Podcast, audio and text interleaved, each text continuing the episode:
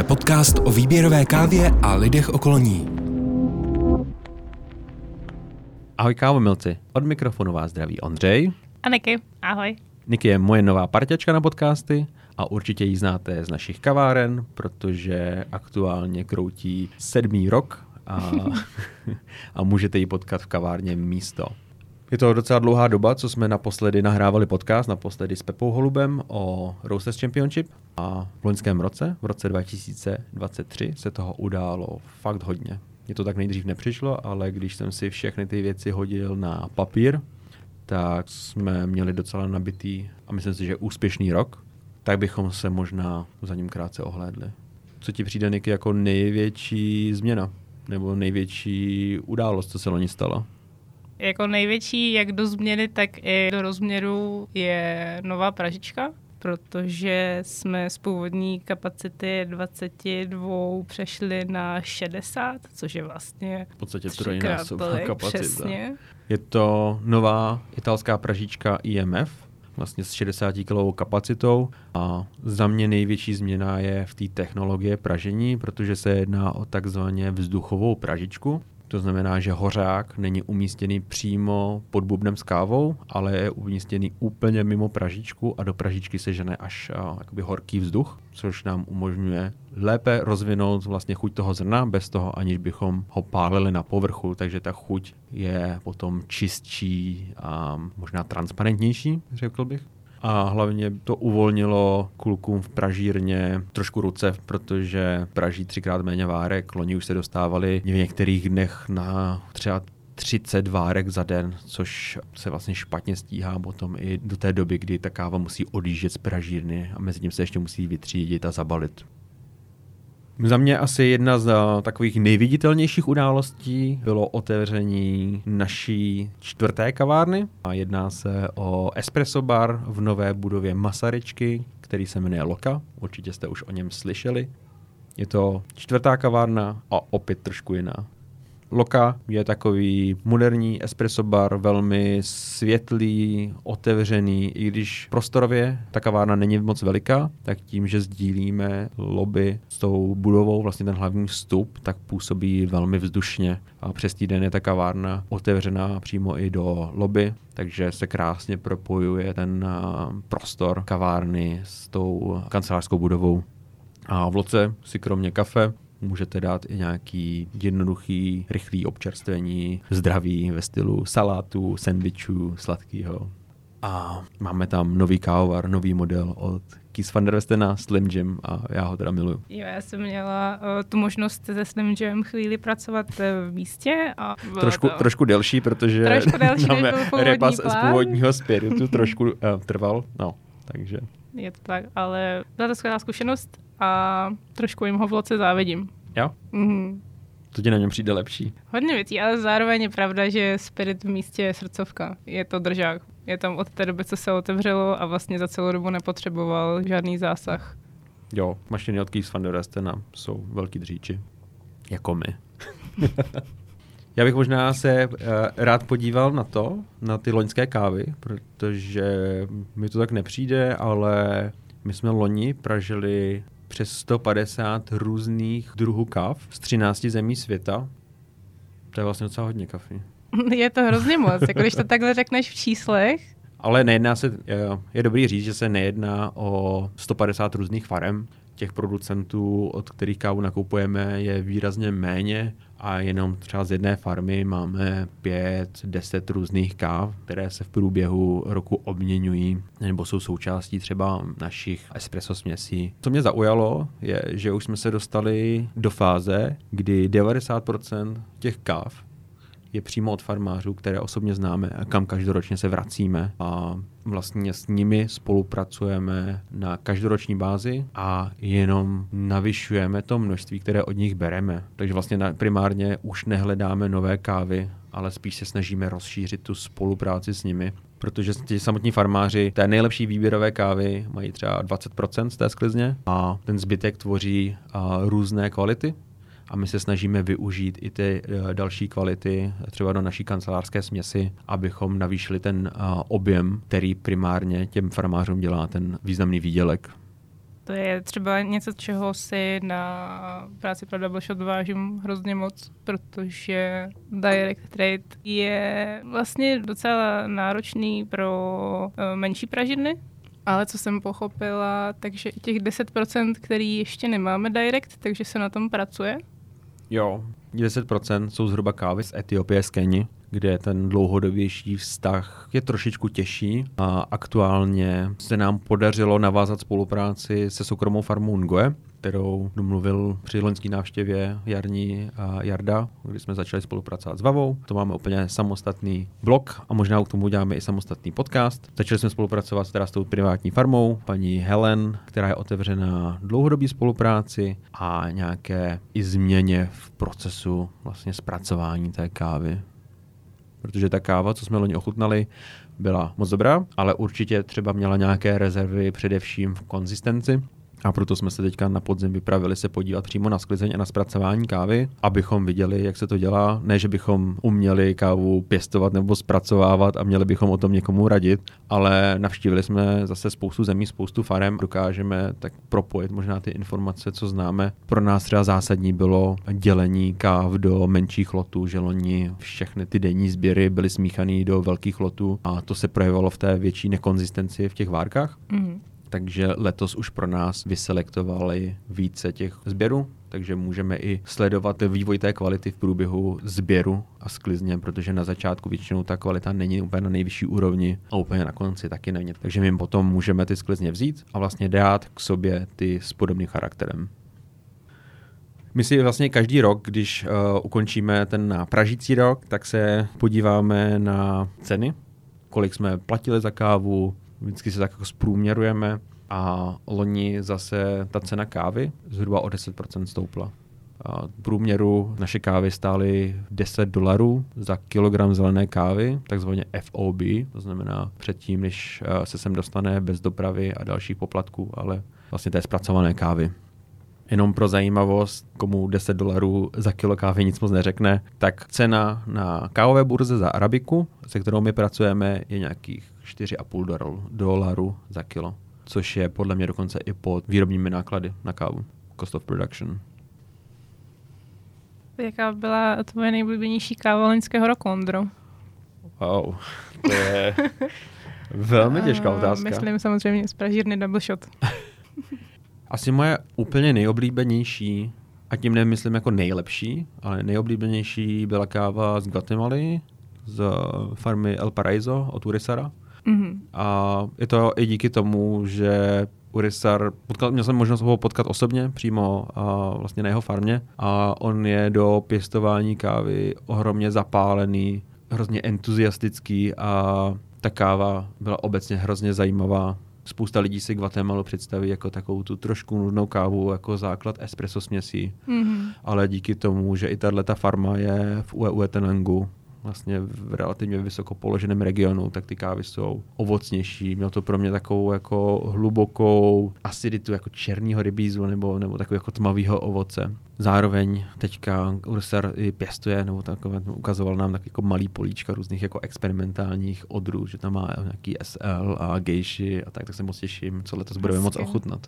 Ulisar je hodně progresivní, rád učí okolní farmáře, takže v tom taky vidím jeho přidanou hodnotu. Jo, zkouší. On má vybudovaný takový krásný malý africký postele, mm-hmm. kde vlastně i suší hany a naturaly. Pro Guatemalu je běžná promitá káva. A začíná spolupracovat s těma svýma sousedama, který vlastně do tohohle toho sektoru výběrový kávy zapojuje. Takže si myslím, že má potom i velký potenciál, jako třeba když si býval Joe Hamilton, který vlastně začínal jako farmář, který se učil dělat kafe a dneska je to v uvozovkách boss toho regionu, že vlastně má zpracovatelský závod a vlastně má zázemí pro ty okolní farmáře, se kterými spolupracuje. Co byla tvoje nejoblíbenější káva? Já mám takový uh, hluboký platonický cit ke Guatemalám, takže souhlasím, ale poslední dobou mě třeba hodně baví Hondurasy. Mm-hmm. Velmi sladké, vybalancované, je tam všechno. A já bych řekl, že možná ten Honduras, a zrovna od Edvina z Bersi, mm-hmm. je typově velmi podobný tomu Paraizu. je to tak. A geisha od Esmelina z Agastume, to je neuvěřitelná. Krásný jako příklad čistý gejši, kde cítíte opravdu tu odrudovost. Tak to jsme moc nepocestovali v našich oblíbených kávách. A s těmi kávami souvisí úzce ty naší pravidelné návštěvy farem. Loni jsme byli v 8 z 13 zemí, kde jsme jeli primárně nejenom vybírat kávu, ale zároveň se i potkat osobně, protože za těch 14 let, 10 let spolupráce s těmi producenty to není jenom jako obchodní přátelství, ale je to opravdu jako i osobní kamarádství, že je to i o tom se s nimi prostě potkat, dát si s nimi kafe, drink a jenom jako vědět, co dělají, co plánují, aby jsme věděli i třeba, jak se můžeme zapojit. Ondro, ty jsi zmínil, že jsme navštívili 8 zemí. Ve kterých z nich jsi byl konkrétně ty? Loni jsem navštívil Guatemalu a Honduras. Mm-hmm. My se vždycky snažíme ty cesty propojit najednou, vždycky tak dvě země, abychom samozřejmě snížili i náklady na ty cesty a zároveň tím šetřili čas, protože každá ta cesta zabere docela dlouhou dobu, takže když už jsme třeba v Guatemala, tak je relativně jednoduchý a rychlý potom přeletět do Hondurasu. V Guatemala jsem navštívil našeho dlouhodobého partnera Biavistu, od které bereme kafe skoro od začátku double shotu nebo velmi dlouhou dobu. Potom San Miguel, to je náš druhý rok spolupráce se San Miguel, protože loni, vlastně už předloni, Guatemala měla Biavista velký problém s tím, že jejich farmy měly špatnou sklizeň a to množství káv bylo o polovičku menší, mm-hmm. takže vlastně všem odběratelům snižovali to množství káv, které mohli nakoupit, takže my jsme najednou neměli to množství káv, které jsme potřebovali, takže jsme operativně se propojili s Adrianem, kterého Jarda zná z Kostariky, když byl na nějakém internshipu u Franciska Meny. Kávový vy... svět malý. Takže to je na tom super, že vlastně všichni ti producenti se znají. Ty kávy nás bavily, nejvíc právě ta káva od Urisara. A jelikož nás ta káva bavila chtěli jsme ji mít znovu, tak jsme si naplánovali i delší čas se San Miguelem, abychom se mohli vypravit za Urisarem do Uetananga, což je relativně vzdálený, těžko dostupný region. A zároveň tím, že nám předloni vyšli tak vstříc, tak jsme chtěli na tu spolupráci navázat a vzít zase od nich více káv. No a potom my dlouhou dobu máme kafe z Hondurasu od Edvina a Bersi Pineda a byla to docela dlouhá doba, kdy jsme navštívili Honduras naposledy, takže jsme se domluvili s Benjaminem Pazem, že se pojedeme podívat na ty farmy, jak pokročili, co tam dělají a jenom mít představu o tom, co se v Hondurasu aktuálně s výběrovou kávou děje. A to bylo super, protože kávy Edvina s Bersim mám hrozně moc rád a je to zajímavý tím, že jejich sklizeň bývala vždycky hrozně malá, nějakých třeba 6 pitlů, což je pidi množství. Tak jsme chtěli vlastně vidět, proč ta sklizeň je třeba tak malá a proč toho kafe mají tak málo, protože bychom stáli i o větší množství. Chápu z toho, že bereme celou jejich sklizeň. Takže jsme brali celou jejich sklizeň, teďka aktuálně jsme nebyli úplně jediný, protože i kafe měli loni v Cup of Excellence, kde, mm-hmm. kde se umístili a nějaký ten Lots Cup of Excellence a měli, myslím, že teďka v Pražině Black and White. Super bylo to, že jsme viděli, že vlastně na té své původní farmě začínají obnovovat ty kávovníky, protože ta farma nebyla úplně v top kondici. Mm-hmm. A jelikož toho kafe furt mají málo a nebyl to vlastně jejich hlavní zdroj příjmu, Edwin pracuje jako stavební dělník, který se snažil emigrovat do Ameriky nelegálně, aby tam pracoval, vydělal nějaký peníze a oni ho zatkli a nějakou dobu byl ve vězení. Tak vlastně táta Bersi, jim dal novou větší farmu, aby mohli mít tu produkci větší. Takže letos uh, už vlastně máme i kávu z té druhé farmy. Takže doufejme, že to množství bude větší a větší. Kromě Střední Ameriky si navštívil ještě jiné země? Já Vidíš, si to teď myslím, že jo. no, já si to vůbec neuvědomuji. Vlastně, no. Pak kromě nějakých festivalů a tak, tak a vlastně na podzim jsem se vypravil přímo do té Keni na farmu Helen Nangoe ale o tom jsme se bavili a budeme tomu věnovat samostatný podcast. A tady je zase uh, super to, co ti naši partiáci dělají, je, že mm, loni jsme začali spolupráci s Vavou, která je taková jako mladá energická exportérka kafe z Keni, která všechno dělá s nějakým sociálním a kulturním přesahem, mm. takže ona chce nejenom, aby tam ti nákupčí zelené kávy jezdili prostě na ty buying tripy, kde a kafe ochutnají, vyfotí se na nějaké farmě a jedou domů, protože vlastně jim ty fotky stačí, ale ona chce zase, aby ti a, my, ti nákupčí, vlastně ti její zákazníci, jsme přinášeli něco jim zpátky, protože jinak ten vztah je většinou tak jako jednostranný. Mm. Takže ona má svůj program Gented Futuro, kde třeba na ostrově Lamu má kavárnu se školicím centrem, kde zaměstnává mladí lidi, kterým dává kávové vzdělání a vlastně prosí třeba jakoby nás, aby jsme tam dělali kurzy, aby jsme vlastně předávali zkušenosti, vědomosti, takže já jsem tam potom týden školil baristické kurzy, filtrovanou kávu, coffee good spirits, což je velmi zajímavý. Vlastně na jednom z nejvíc muslimským místě v Keni pracovat s alkoholem. Hezky. A bylo to hrozně super. To místo je takový jako malý ráj v Keni. Pro tebe to taky musela být skvělá zkušenost, takové back to roots.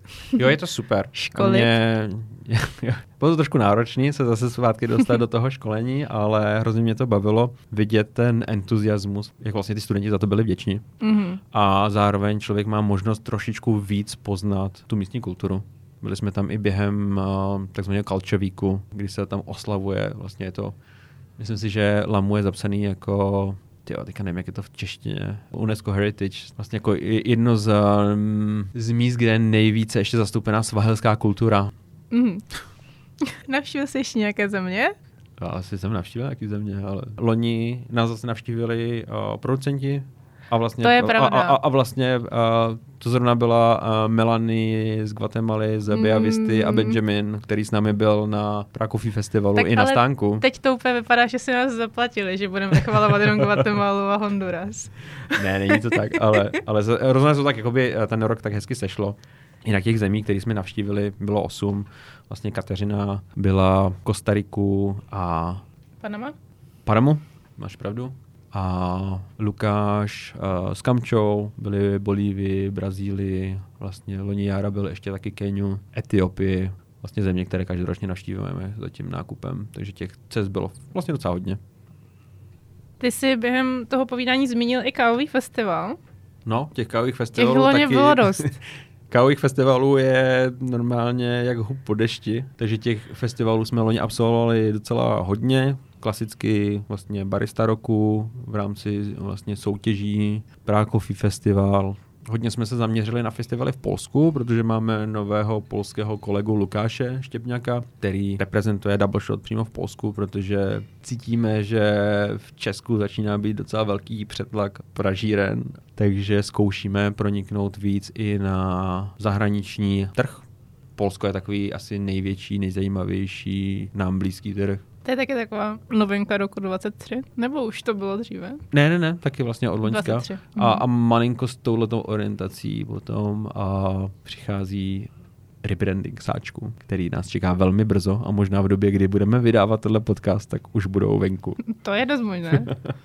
No a jelikož jsme měli i velmi šikovný soutěžící, kteří vyhráli nějaké soutěže, takže Kamča nás reprezentovala na a, světovém šampionátu v přípravě filtrované kávy v Řecku, kde jsme měli potom i náš vlastní stánek. A Josef nás reprezentoval na Tajvanu, na světové mistrovství v pražení, kde jsme vlastně měli možnost se taky prezentovat v rámci panamského stánku s Graciano Cruzem, s Hartmanama, vždycky mají stánek uh, Panama Geisha.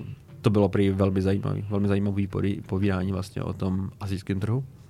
No, pak jsme poprvé vyrazili do Ameriky, protože máme pár zákazníků v Severní Americe, v Kanadě, ve Spojených státech, tak jsme se tam s nimi chtěli potkat, aby vlastně jsme to spojili s New York Coffee Festivalem. Což třeba za mě byla velká zkušenost v tom, že ty evropské festivaly jsou za mě na výrazně vyšší úrovni, co se týká kvality kávy. My jsme tam byli třeba tři, čtyři pražírny výběrové kávy a zbytek bylo hodně věcí okolo, jakože sirupy, čaje a takové jako, nebylo to tolik třeba o kafi. A pak jsme tam měli jednu hezkou spolupráci. Zaštiťovali jsme kávu a v Českém domě, nebo v rámci Českého domu v Bruselu během takového, hm, připodobnil bych to něco jako je u nás Design Week. Mhm. Takže jsme tam měli takový kávový koutek. Kateřina tam byla vlastně i na tu zahajovací, na ten zahajovací večer a školil tam ten místní personál, který tam potom s naší kávou pracoval. Jak se naschytne taková příležitost? Bylo to vlastně, že a, nás oslovili lidé právě z Českého domu. To jsou vlastně vždycky takové instituce, které propagují tu českou kulturu ve světě a Mhm. zároveň nějakým způsobem združují ty místní krajany. Ten areál byl v kavárně, nebo to byla taková kavárna, tak tam chtěli mít zastoupenou nějakou českou pražírnu a obrátili se na nás, jestli jim s tím nechceme pomoct, tak jsme jim vlastně poskytli technologie, vybavení a kávu. Na kávových akcích, festivalech a podobně většinou nabízíme naši běžnou nabídku káv, ale propagujeme tam i kávové předplatné. Jo, a protože je to jeden z takových nejzajímavějších za mě produktů, který máme, no produktů, uh, služeb, které máme. Káva předplatné je za mě skvělý způsob, jak ochutnat i kávy, které by si člověk sám třeba v kavárně nekoupil nebo na, na, na e-shopu. Funguje to tak, že každý měsíc vám přijde do schránky káva, kterou vybíráme my, takže nemůžete ten výběr vůbec ovlivnit, vy si jenom zvolíte, jestli chcete pražení na espresso na filtr a můžete tak s námi vlastně každý měsíc cestovat třeba do jiné země. Třeba jenom loni z těch 12 káv to bylo 10 různých káv, nebo respektive 10 káv z různých zemí. Mm-hmm. Takže to srozumitelně, doufám, že jo. A z těch 12 káv 8 bylo speciálně určených jenom pro naše předplatitele, to znamená, neobjevily se v naší standardní nabídce, protože kolikrát jsou to malé loty, které, kdyby jsme zařadili na nabídky, tak by se třeba hned vyprodali. Takže takhle naši předplatitelé mají možnost ochutnat nějaké unikátní kávy. Myslím si, že to je jeden z takových našich stěžejních produktů, který máme v podstatě od začátku double shotu, předloni jsme ho zase trošičku posunuli na nový level, že si můžete více to předplatné upravovat, můžete si tam volit množství balíčků a hlavně jsme přišli zase s tím co mě na tom baví, s tím takovým tím nekonečným předplatným, tím měsíčním předplatným, a který funguje jako Netflix, Spotify, že se vlastně každý měsíc strhává platba za tu jednu kávu nebo za ten, za ten balíček, který máte objednaný. Takže se o to nemusíte starat, nemusíte se starat o obnovování toho předplatného, což mi přijde fajn, protože kolikrát o tom vám něco skončí a vy se to neobnovíte. A jste bez kafe. Je něco, na co jsme zapomněli, nebo bychom ještě měli zmínit? Já bych ráda zmínila zdravotního klauna. To sice je dlouhodobější projekt, netýká se to jenom roku 23, ale dáváme velký smysl. Jo, máš pravdu. My v našich kavárnách máme spoplatněnou vodovodu částkou 10 korun, 15, 15 15 korun, kdy na konci každého roku spočítáme, kolik jsme té vody prodali a veškerý výtěžek potom věnujeme zdravotnímu klaunovi. Jestli neznáte zdravotního klauna, tak se jedná o skupinku takových nadšenců, kteří v tipních převlecích s tipnými scénkami objíždějí třeba zdrav, um, dětská oddělení v nemocnicích, léčebny dlouhodobě nemocných, mm. kam vlastně přináší nějakou trošku radost a trošku smích, uh, protože jsou to místa, kde většinou bývá docela taková pochmurná nálada, takže se nám líbí, že to tak dokážou hezky rozzářit. A vlastně díky vám, našim hostům, se nám loni povedlo vybrat 500 tisíc korun, které jsme předali zdravotnímu klaunovi, za což vám moc děkujeme a pijte vodu. děkujeme. No a to bylo asi možná už všecko. Byl to nabitý rok, čeká nás možná ještě nabitější rok. Připravujeme pro vás nějaké změny. První z nich uvidíte už velmi brzo. My jsme možná teda prozradili, pokud jste pozorně poslouchali. A těšíme se na další díl. Samozřejmě víte, co máte dělat. Dejte like, odběr. Ne, prostě nás jenom poslouchejte. Mějte se fajn a ahoj. Ahoj.